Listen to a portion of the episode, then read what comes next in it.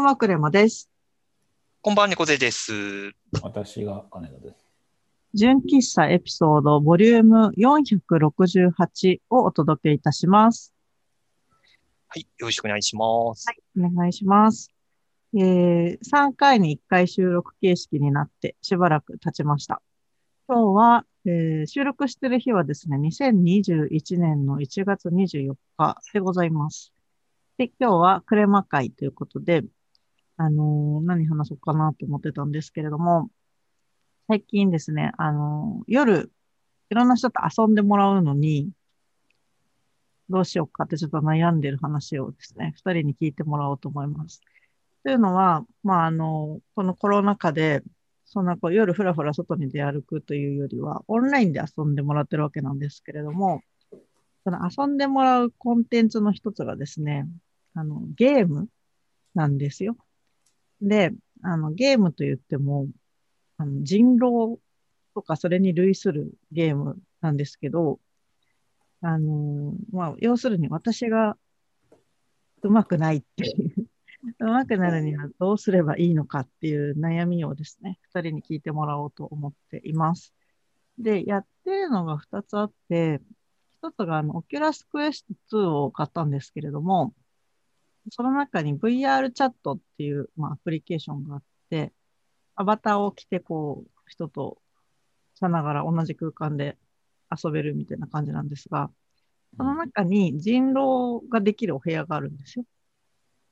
あの VR チャットの中にあるたくさんのお部屋の一つが人狼の部屋がある。日本語でできる。っていうのがあるのと、で、もう一個が、えっと、いろんなプラットフォームでできる Among Us っていう、あの、宇宙船に乗ってる中に侵略者が混じってるっていう、まあ、構造がほとんど人狼と一緒なんですけど、うん。それが今会社ですごい流行ってて、なんか会社の人が夜な夜な Among Us してやろうぜってすごいスラックで言ってる。で、混ざってみたけど全然うまくできなかったっていうのがあって、ちょっとうまくなりたいなって思ってます。で、二人はこういう人狼型のゲームってやったことありますか？僕は人狼未経験ですね。なんか誘われたことはあったんですけど、うんうん。うーん。なんかテレビで、うん。なんかテレビで、その、要は人狼を中継するというか、ショーアップして、うん、なんか中継するみたいなのは見たことがあるので、うん、なんとなくルールは把握はしてるんですけど、うん。なんか難しそうだなっていう、その、なるほど、ね。なんかふりをしなきゃいけないわけなので、うんうんうんうん。うん。金田さんは？僕は実際のやつはまあ、一回やったことありますけど、うん。それにおっしゃったらアマンガースは、あのうちの配偶者が昨日なんかやってましたよ。お本当ですか？会社の人と、うんうん。その、チャットつないで、うんうん。うん、それで、ワイワイややる感じでしたね。その、なんかスマホでできるみたいで、うん、そうそうそう。ね、プラットフォームもいろいろある中でうんやってて、なんか僕はちょっと別の部屋に行ったんですけど、結構すごい面白そうなうん声してたんで、あ盛り上がってるのかなってうんうんうん。思いますけど、はい。多分だけど、カナダさんの奥さんうまそなんかね、あのー UI がね、いまいち、その操作性がっていうのはなんかすごい終わった後に言ってましたよ。あうんう。でも、ね、あのね、うまいとかは操作性とかじゃなくて、あはいはい。正確だなって私は思ってるんですけど、うんなんでうまそうって思ったかっていうと、なんだろう、トークスキルっていうか、その相手を楽しませる話術に秀でてるかどうかなのかなって私は思っていて、もし知らない人のために一応説明をすると、まあ、ある集団の中に敵が2、3 1、2人か混ざっている状態っていうのがあって、人狼でもアマンガスでも。で、その、えっと、誰がその異物異物というか侵入者なのかっていうことをみんなで話し合いながら、毎日一人ずつこう殺ししていくことによって、えっと、炙り出していくっていうゲームで、で、その、いいものの方に入ってるときは、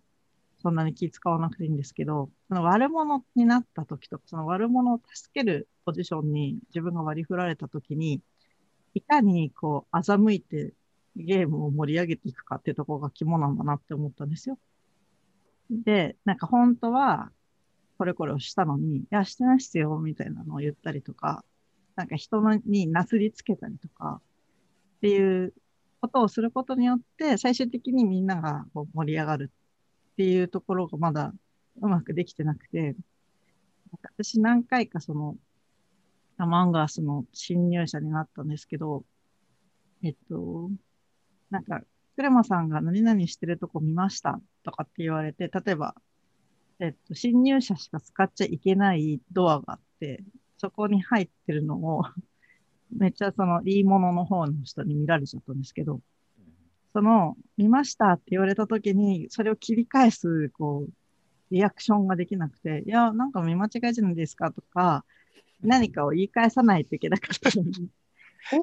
てなって止まっちゃって、そこでゲームがシーンってなっちゃったっていうのって、そこら辺の、なんていう、おもてなし力、トー。クによる、が、すごいくうまくないと、そのゲーム続かねえじゃんって思ったっていうのがあって、うんうんあのーそこら辺をね、どう鍛えようかってすごい思ってて、なんか普段、その生活の中で嘘をつくことが私はほぼなくて、なんか隠し事っていうのはたまにあると思うんですよね。例えばその、うんなんて言うんだろう。その人が聞いたら傷つきそうなことを言わないとかね。なんか、不利になることをわざと言わないとかはもうほとんどないけど、なんかその、言わない系のことはできるんだけど、積極的になかったことを言う系っていうことができないんですよ。はあ、なるほど。普段自分がやらないから。それをゲームだからって急に、いや、なんか猫背さんが何とかしてましたけど違うんですかとかって言えないっていう。これ、性格で出ませんか？これ。性格出るなって思ってて、猫背さんは多分すごい下手そうって思って絶対無理ですね。る。でも私と多分似てるんですよ、猫背さんは。で聞いててあ、ごめんなさい。聞いてて思ったのが、僕はあの、サプライズとかが、うん。あの、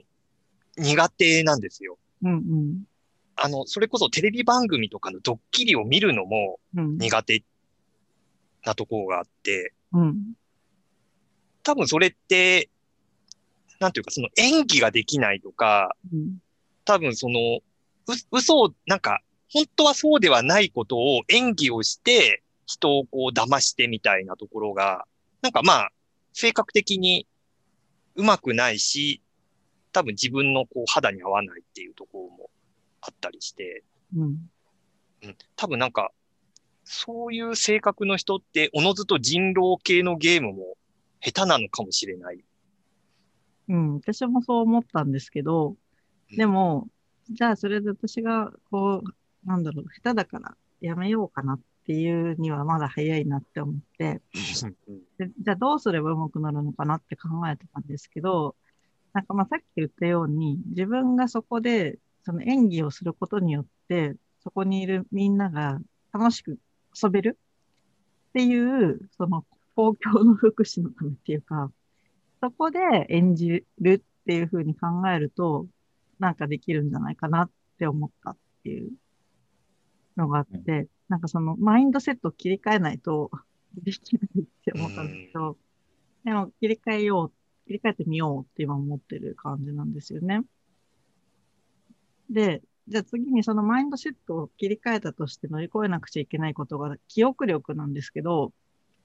なんか、マンガースの例で言うと、宇宙船の中に、まあ、クルーと乗組員とインポスターっていう侵略者がいて戦うんですけど、なんかその、疑いをかけられたときに、あ、じゃあどの部屋にいたんですかとかって、宇宙船の中がすごいちっちゃい小部屋にいっぱい分かれてて、名前がついてて、どの部屋で何をしていたのか、で、その時に誰が周りにいたのかとか、どっからどの部屋に行こうとしていたのかっていう、その前後関係をロジカルにみんなに説明しないと、あの、納得してもらえないっていうハードルがあって、なんかね、その記憶力もあんまないっていう、第二のハードルがあるんですけど、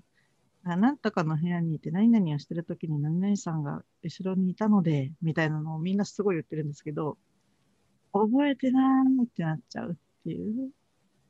ハードルが次にあります。それはごめんなさい。疑いをかけられた時の切り返しとして、うん。その、ロジカルじゃないですけど、うんそう。いう返しができるのが理想。そう、理想。で、あの、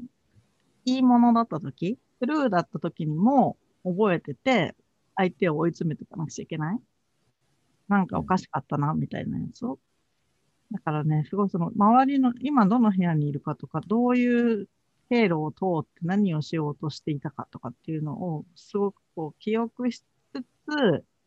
なんかこう、じゃあ自分が悪者だったときに、ちょっと罠にかけるみたいな、なんかね、その普段やらないことをすごいやらなくちゃいけないっていうのが、あの、難しいなと思って、いきなり上手い人たちと一緒にやると、もう全然、あの、歯が立たなくて、練習にならないんですよ。なので、多分自分は次にやるべきことは、下手な人たちと一緒にやって練習をしていくっていうのが必要だなって思ったっていう。結構そのコミュニティの人たちの属性も反映される気がしていて、うん。その言い方なんですけど、理屈っぽい人たちが集まると多分そういうことになると思うんうんう。感覚的な人たちで集まると、うん。うん。結構みんなワイワイただギャーギャーその言いたいことを話してるだけで、うんで実際にその敵になってる人が全然喋んなかったりとかするとそこでバレるみたいな、うん。まあ、やけにあの人なんか何にも喋んないねみたいなところでうん分かったりとか、なんかそういうパターンもあったりとかしてうん。結構そのコミュニティの属性に左右される。それはありますよね。私多分一緒にやってるのがエンジニアさんばっかりで、そう、うん その、なんていう、言語による仕事をしてるわけじゃないですか。ある意味、ざっくり。で、ロジックと言語でこう、すごい秀でてる人たちだから、なかなかデザイナーと中止できねえみたいなのはあるかもしれないです。うんそうかうん。そう、だから違うコミュニティの人とやってみたいな。でもなんかし、自分の観測範囲ではすごく IT 産業の人がマンガスすごいやってる気がするんですよね。うん、そうみたいですね。うん。うん、結構流行りつつあるのか？うん、流行っでてると思う、多分。であと、もともとが英語のインターフェースだから、なんか英語学習にもいいよっていう話もあるし、うんあとは、そのプラットフォームがな何でもできるんですよね。PC でもスマホでも、スイッチでもあって、私はスイッチでやってるんですけど、うん。うん。なんかそういうプラットフォームの広さも、なんだろう、人気が出る秘訣なのかもしれないですね。なんか、オキュラスクエスト2の人狼とかって持ってないと一緒にできないから、そう言いづらいじゃないですか。うんうんうん。楽しいですけどね。あ、オキュラスクエスト2の人狼の話もすると、なんかその、人狼をする環境がちゃんと全部 VR 空間の中に揃っていて、なんか村の広場とか、あのー殺すための首吊りする台がこう VR の中にあったり、で、あの夜は一人になって隔離される時間があるんですけど、ああの、村人だった場合には、その個室とかもちゃんとあって、で、個室の中に、こう、今、誰が殺されて、あの、なんだろうな、今日のログはこうだったっていうのを見るボードとかが部屋の中にあったりして、すごい至れり尽くせりなんですよ。あんまりこう、なんだろう。慣れてる人がいなくても、やりやすい環境が整ってる。でもそっちの方はね、なかなか誰にでもやろうよって言えないんだよな。他にもあるかもしれないですね。その特別な端末を持ってなくてもできる人狼環境っていうのが。まあ、その場合は多分、あの、進行役の人がすごい慣れてないといけないんだろうなって思っている。なんか人狼のカフェとかありますもんね。ありますね。うん。ちょっと前に流行った。ジェリジェリカフェでしたっけ？なんかあ、そうそうそうそうそう。ありました。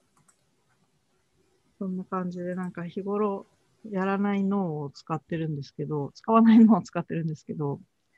ちょっと上手くなりたい、すごく。クルーメイトは、その司会はいるんですか？あ、 Among Us の中に。あ、ごめんなさい。あ、ごめんなさい。 Among Us。司会じゃないけど、すごいもう慣れてる人がいるから、あの、最初に初心者ツアーとかをしてくれたりとかうん。があったかな。で、今からこうするんだよって、あ、それで、そのコミュニケーションをディスコードで取るんですよ。ディスコードっていうそのチャットアプリというか。で、ディスコードに、そのみんなで入る部屋と、あと、死んだ人の部屋があって、で、死ぬと、あの、幽霊部屋っていうところに入って、そこでしかしちゃいけない話をするっていう。ね、あの、死んじゃうとみんなの前では発声してはいけないので、あのずっとマイクはミュートにしておくっていう感じで、えっとね、えっとスイッチでプレイしながら、音声通話は PC とかスマホでディスコードでやるって感じですね。そうですね。うう。ん。それでやってる。本当は昨日ね、また会社の人の会があったんですけど、ちょっと具合悪くて行けなかったんで、来週はぜひ行きたいなと思ってます。本当はこの純喫茶メンバープラスあと3人ぐらいでやると練習できそうって今思う。金田さんの奥さんと猫背さんの奥さんを誘って。もしよかったら。もしよかったらやりましょう。はい。ちはい。ょっと初心者同士。